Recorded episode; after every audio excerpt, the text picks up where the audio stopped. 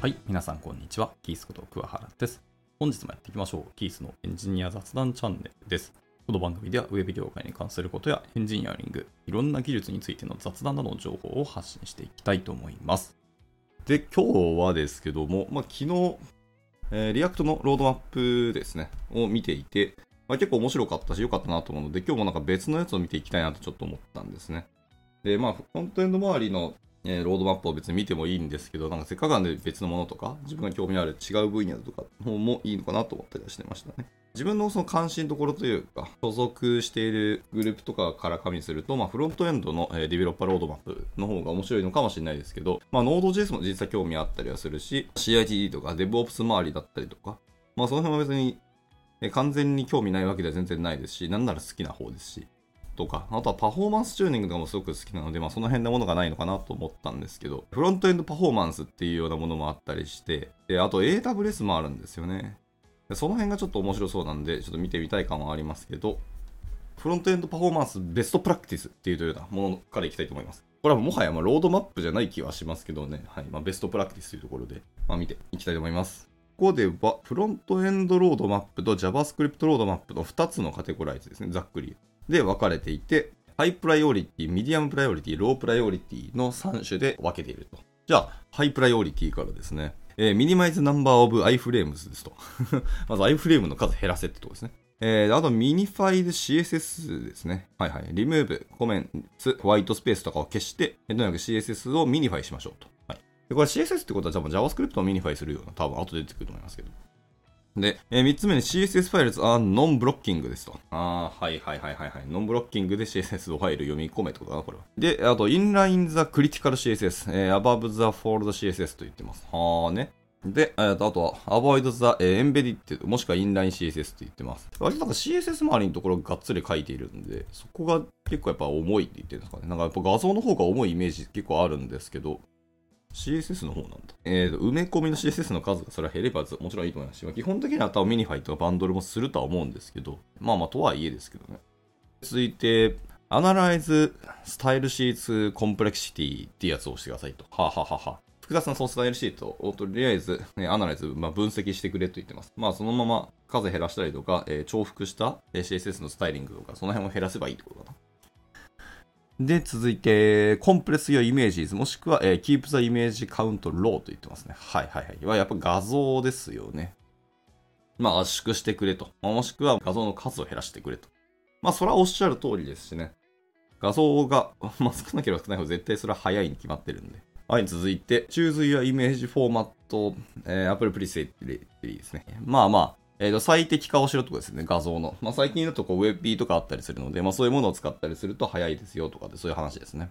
画像フォーマットの最適化は、まあほんま今、フロントエンドはほぼ必須のお話ですね。続いては、えー、Minify Your JavaScript。まあ、そりゃそうだよね。CSS でも Minify しましたけど、JavaScript もやっぱり Minify しましょうと。まあ、これはもうほぼデファクトだし、今のバンドルツール使った開発環境だと普通にすると思うんで、当然っちゃ当然ですけど、ちゃんと言語化はしているってことですね。はい。では続いて、えー、ノンブロッキング JavaScript、えー、Use Async もしくは Differ を使いなさいと。はい。まあ、Async と Differ の使い方若干違ったりするんですね。まあ、非同期に読み込むところはありますけど。あるので、まあ、この辺はちゃんと理解をして使いましょうってことですね。えー、脳死で Async とか Differ をつければいいってわけでは全然なかったりするので。で続いて、えー Use HTTPS on your web site というので、はい。まあ、HTTPS だけのサイトって言ってるかわかわかんないですけど、君のウェブサイト HTTPS で、まあ、SSL か使ってくださいねってことですね。はい。なんかその方が早いのかな？どうなんですかね？単純にネットワークのスピード感で言ったら、HTTPS じゃない方が早い気はしますけど、まあまあ現実界として HTTPS 使わないのはまずありえないと思うので、まあなんかちょっと僕はこの辺で理解しないけど、その方が早いんだ。はい。はい。まあ続いて、えー Keep your page weight 1500KB ですね。はいはい。 Ideally 500KB と言ってます。はい。まあ、可能なら 500KB に抑えろと言ってますけど、サイズが 1500KB ですね。全部圧縮したり、いろんなものを minify したりした結果っていうところですね。1500KB なんだ。サイト全体のサイズについて 1500KB っていう、こう、ちゃんと数字を明確されてたの見たことなかった。まあ、そ、そんな感じなんですね。なんか、一個一個のページ単位についてどれぐらいサイズとか、それぞれのインストールするとか、えインポートする、えライブラリとかのツールがどれぐらいのサイズみたいなのを結構気にしたことありますけど、ウェブサイト全体を、えこれぐらいのサイズに抑えろっていうのは見たこと見たことなかったですね。はい、わかりました。続いて、Keep your page load time 3 seconds なので、まあ、それはそうですね。はい、君のウェブサイトとかページが3秒以内にまず、えーロードされて、えーレンダリングしてくださいと言ってますね。まあ、これはもういろんなところで語られてますけども、多分3秒はこれもっともっと多分縮まっていくと思います。はい。まあでも3秒でもだいぶ早くなりましたけどね。そうとはいえ3秒経つとユーザーは離れてしまっているっていうもう結果で Google が言ってますのでね。それは仕方ないという感じ。じゃあ続いて、えー Keep the time to first byte を1.3セカンドですね。はいはいはいはい。ファーストバイト1.3秒で多分逆に言うと遅いと思うんですよね。なんもないまま真っ白なページ1秒見なきゃいけないってなると多分ユーザー待機かなり少なるので、まあ、ファーストバイトは1.3秒以下。まあ、これはそうだよなって感じですね。続いて、ミニマイズ HTTP リクエストと。はあ、まあまあ、それもそうですよね。HTTP リクエストの数がそれは増えれば増えるほど、えっ、と、ネットワークとの IO とかサーバーとのやり取り増えるんで、それは遅いので、まあ、数減らしてくださいと。はい。で、続いて、サーブファイル from the same protocol だと。まあまあまあまあ。プロトコルは同じにした方がいいの？も、それは当然ですよねって感じです。なんかまあサーバーの容量とか、まあ、スペックによりますけど、できるんだったら、同じサーバー内でガンってやった方がそれはいいと思いますね。まあ、とはいえ、現代ではそういうことなかなか、そういう現状はないと思いますので、まあ、なるべく数は減らした方がいいよってことですね。では続いて、えー、avoid requesting unreachable files ですね。reachable files が。はい。まあ、要は404の、え数を減らせと。これはなんかまあ、パフォーマンス関係なく、ハイクオリティだと思いますけど、まあまあ、パフォーマンスにも影響するのでってことですね。はい。まあ、404ならばそもそも読み込まなくていいはずなんで、その分のネットワーク IO を減らした方がもちろんいいよねって話ですね。はい。では続いて、Set HTTP キャッシュヘッダーズプロパリーですね。はい。キャッシュもね、うまいこと使っていきたいというのはもちろんありますね。HTTP の方ですけど。で、ラスト。gzip もしくは、えーブロティルの、えーコンプレッションいつイネーブルにしてくださいよってことですね。まあ、 compress はできるならもちろんやった方がいいので、この辺ですね。はい、というので、 frontend performance の high priority は今の以上ザーッと並べてたものですけど、まあなんかよく言われてるものがザーッと言われてた感じですね。で、 performance tools としてまあ使うものという何があるかって話ですけど、まあ PageSpeed Insights っていうサイトがあって、まあそれを使うのが一つと。まあまあ結構皆さん使ってるものですね。あとは Lighthouse とか、まあ、 WebPageTest とか、あの Chrome の Dev ツールズの中にまあ一応 Lighthouse 組み込まれてますね。それ使うとか。はい。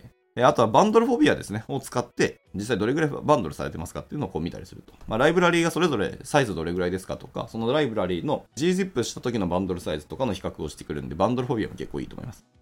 で、あとは Squoosh.app はちょっと僕初めて聞きました。そんなやつがあったんですね。まあ、この辺を使ってとにかく自分たちのサイトを計測しろというところですね。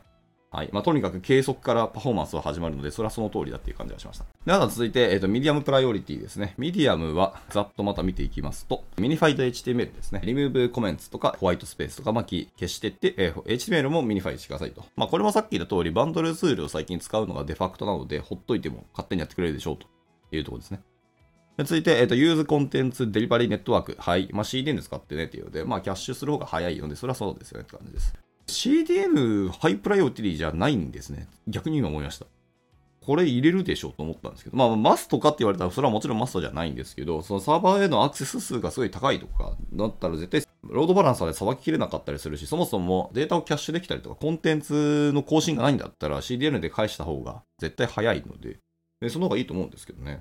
ミディアムなんで。で、続いて、prefer using vector image and rather than bitmap image そりゃそうだろ。まあ、ビットマップよりもね、えベクトライメージの方がいいんじゃないって話してますけど、いやいや、果たしてどうなんて感じはしますけどね。まあ、そもそも画像を減らせっていう話からスタートはしてますからね。続いて、set width and height の attributes on images と。はいはいはい。 aspect ratio ですね。まあ、画像のハイトとウィッツですね、横幅と縦幅をちゃんとセットしましょうねってことです。しないと、え無条件でオリジナルサイズガンとインストールするのでってことですね。はい。では続いて、えー avoid using base 64イメージですね。まあ、ベース64イメージはそれは避けた方がいいと思いますね。確か普通の画像をベース64にしたら確か1.3倍ぐらいのサイズになるんですよね。なので、あのテキストで扱えるからそれは便利っちゃ便利なんですけど、その代わり重くなるし、遅くなるっていうのは確かにそうなので、まあ、避けれるんならベース64イメージは避けた方がいいって話ですね。では続いて、オフスクリーンイメージ is are loaded rosely ですね。まあ、遅延ローディングしろっていうことだと思うんですけど、まあまあそうですね。イメージが、その、自分たちが今見ている画面の外にいるんであればっていう形ですね。はい。では続いて、え、ensure to serve images that are close to your display size だと。画像サイズをちゃんとディスプレイサイズに最適化するとか、フィットさせるってことですね。はい。まあそれもその通りだって感じはしますね。最近でも画像サイズの指定とかも結構細かくできるようになったりするんですよね。イメージグループだっけ？なんかそういう特殊なタグがありましたよね。えーそれを使うと、もうちょっと柔軟に画像サイズを指定して読み込みすることができるので、まあ、その分、そういうサイズ用の画像をちゃんと用意しなきゃいけないってももちろんありますけど、まあ、パフォーマンス最適化のためには最適な画像の種類とかサイズをいくつか用意しておくってのは全然いい話だと思ってるので、はい、そんな感じですね。わざわざモバイルに超巨大なサイズのファイルを読ませて、で、それを画面の中でリサイズイメージとかをして表示するぐらいだったら最初から小さいサイズ読み込むのが早いに決まってますからね。では続いて、Avoid Multiple Inline JavaScript Snippets。はい。まあ、そうねって感じです。で、これはまあその通りだと思うし、皆さん普通の開発環境だとバンドルするので、この辺は意識しなくてもまあ大丈夫と思うんですけど、まあ大体あの解析タグですね。はい、リターゲティングタグとかアナリティクス系のタグですね。あの辺はまさしくそのままいないで埋め込埋め込んだりするので、まあ結果あれの数が多いとめちゃくちゃ遅くなるので、まあこの辺の数もできれば減らせるなら減らした方がいいよ。そういう話ですと。で、まあそのためになんか最近出てきたあのパーティータウンっていう、まあちょっとしかメジャーバージョン1じゃなかった気がしますけど、とかあるので、パーティータウンというライブラリーは、まあ、今後結構注目を浴びると、個人的には思ったりしてますと。はい。では続いて、え Keep your dependencies up to date. はい、はい、はい。依存性ライブラリーのちゃんと更新とか見直しをしてねってことですね。はい。まあ、これは多分、セキュアの話とか、その辺の話が出てくるとは思うんですけど、ちゃんと最適化したり、ライブラリも常に進化し続けるはずなんで、最新なものを使う方がまあいいんじゃないのっていう、多分そういうお話だと思いますね。その中にまあパフォーマンスの改善も入ってくる可能性はあると思いますのでね。まあこれはなんか言われなくてもやると思います。続いて、Check for Performance Problems in your JavaScript Files ってことですね。まあ、これさっきのなんか計測するのと結局同じな気はしますけど、ちゃんとあなたの JavaScript ファイルのパフォーマンスの問題をちゃんとチェックしましょうねっていうところですね。まあ、パフォーマンス問題見ていくと必ず見るとは思いますので、意識しなくてもこの辺もできる気はしますけど、まあ一応明記したってことですね。では続いて、えー、サービスワーカーズ for caching とか、えー、パフォーマンスヘビータスクスと言ってますね。だいぶ抽象度の高い書き方してますけど、そりゃそうだろうって感じはしますが、まあサービスワーカーを使うのは本当にいい話だと思いますね、これも。キャッシュ周りのところでサービスワーカーとかに頼れるんだったら全然頼った方がいいと思いますので。まあこれは CDN と結構似てる話だと思いますけど、でもこっちの方はマストじゃないなっていう感じがしましたね。あとはまあヘビータスクっていうのは、その多分タスクそのものをちょっと分解するとか絶対した方がいいと思いますね。処理自体をどうか、どうにかして分割できないかってそういう話だと思います。はい、じゃあ続いて、えー、 cookie size should be less than、えー、4096 bytes だって言ってますね。クッキーに 4MB の何かが保存するってそうそうない気がしますけどね。はい。まあ、そこまで行くんだったら、まあ、ローカルストレージ使うとか、えー、インデックス DB 使うとか、そっちだと思いますが、クッキーにそんなでかいの読み込ますのはちょっと違う気がしますね。パフォーマンス以前の話な気がしました。はい。では続いて、ミディアムはラストですね。Keep the cookie count less than 20と。クッキーに20も保存します？なんか、サイトとかあるんだ。ちょっと驚きです。僕でも最大でもな8個とかやったことありますけど、8ですら多くねっていうか、そこまで行くんだったら、やっぱりローカルストレージとかの方に使うべきでしょうと思ったりしましたね。何をそんな保存するんだろう。はい。まあ、とりあえず20個以下に抑えてくださいと言ってます。逆にクッキーとのやり取りでそんなパフォーマンス遅いんですかね？ああんまりそのクッキーにたくさん情報を保存したことがないので、クッキーの保存とかそこのやり取りのパフォーマンスの解析とか、あの、調査をしたことがなかったので、復帰って遅いんですかね？わかんないけど。はい、以上、今のがミディアムプライオリティです。じゃあラスト、ロープライオリティですね。えー、 preload URLs where possible ってことですね。ああ、はいはいはいはい。プリロードできるものは読んでくださいと。いや、先読みできるんだったら、これ俺ハイプライオリティで取ったんですけど、ローなんですね。ね、ロープライオリティで、えー、 preload URLs ですね。続いて、えー、 concatenate CSS into a single file ってことですかね。コンカレンス。でも R じゃなくて聞いたもんな。えー、連結する、つなぐっていう英単語だそうですね。CSS ファイルを、えー、一つのファイルにまあ連結しろと。これ多分これもさっきのバンドルするので、結局あんま意識しなくても勝手にやるとは思いますけど、まあとはいえ CSS ファイルいくつかであの分割することはよくある話ですので、まあそれをちゃんと最後ビルドするときに、まあ、バンドルしねって話かなな気がしましたね。まあ、要は画面上で CSS ファイルを何度も何度もこう種類ごとに読み込みをするっていうのは結局遅くなるので、一つ一発でポンと読み込めたらいいよねってことだとは思うんですけど。ファイルの話だよな。多分シングルファイルって書いてるからね。はい、そんな感じです。じゃあ続いて、えー、remove unused CSS ですね。これはまあ文字通り、えー、使ってない CSS は削除しなさいと。まあこれ JavaScript の関数とかも変数も一緒ですね。使ってないものはちゃんとチェックして、えー、削除しましょう。で、どうやってチェックするかなんですけども、ツールもいっぱいあるんですけど、実は Chrome の DevTools で、えー、と CSS 使ってないものっていうのが実はですね、数字で見れたはずなんですよ。このサイトどれぐらい CSS で使ってないものあるかみたいなのが確か見れたはずなんで、Chrome で全然見れるとは思いますけど、画面まで行って初めて見るぐらいだったら、まあ開発の段階で見たいと思うので、なんかその辺のライブラリある気はしますけどね。まあ ESLint とかで見れたらいいんですけどね。あとはスタイルリントとかかな。ちょっとその辺やったことないので、なんか気にはなります。えで、続いて、Use WOF2 フォントフォーマットを使えと。フォントの話についに出てくるんですね。はい。っていうので、WOF2 っていうフォントフォーマットがあるので、それを使ってくださいと。Use Preconnect to load your fonts faster と言ってます。これもプリコネクトできるんだったらそれはした方がいいねって、それはおっしゃる通りですね。ものによっては、あのサーバーの中にもう置いといて、ネットワーク通信じゃなくて自社のサーバーないだけで閉じれた方が早いとはもちろん思うんですけど、まあ今は普通に CDN とか、えー、外部のフォントの、デリバリーサービスがあるので、その辺に読み込みをしに行くっていうのはよくある話なんで、ここがね、そういう新しいフォントフォーマット使ってくれてれば別にいいんですけどね。え、Keep the Web Font Size Under 300KB と。フォントサイズを 300KB 以下に抑えるということですね。フォントサイズも確かに僕あんま比較したことなかったですね。そんな 300kb のフォントサイズどうなんだろうね。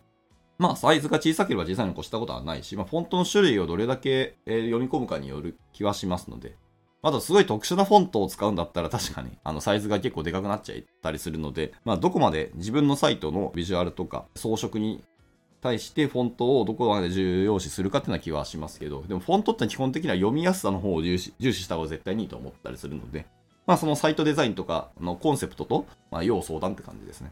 はい。で、続いて、えー、プリベントフラッシュはインビジブルテキストと言ってますね。まあ、フラッシュはまあ死んでるのはあれですけど、多分そのフラッシュの話じゃない気がしますね。あとは、えー、インビジブルテキストのですね、読めないテキストみたいなところでの話ですけど、ちょっとごめんなさい。僕があんまりこれ書いてる意味が、意図が読めてないので割愛します。ラスト、keep an eye on the size of dependencies と。はいはいはい。サイズの、えー、dependencies にちゃんと目を向けろと。はい、向け続けろと言ってます。まあこれは要はさっきのチェックしてくださいって話と結局同じな気がしますので、そのまま皆さん意識せずやってると思いますけどね。はい。というので、まあ、あとは More Resources ってことで、まあ、フレームワークスペシフィックガイズとか、えー、レコメンデーションタスクもしくはガイドみたいなのがあるので、まあ、その辺を見てみてくださいと。でもリンクも貼ってますので、その辺に興味あれば見てくださいということでした。まあ結構、今まで当たり前にやってきたことをただ当たり前に愚直にやれっていう感じはすごくしましたけど、まあ、やっぱりパフォーマンスっていうのはとにかく計測せよっていうところに尽きると思うので、えー、しっかり自分たちの作っているサイトとかの、えー、チェックをし続けてくださいねってことだと思います。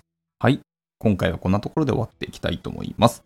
いつも聞いてくださり本当にありがとうございます。ではまた次回の収録でお会いしましょう。バイバイ。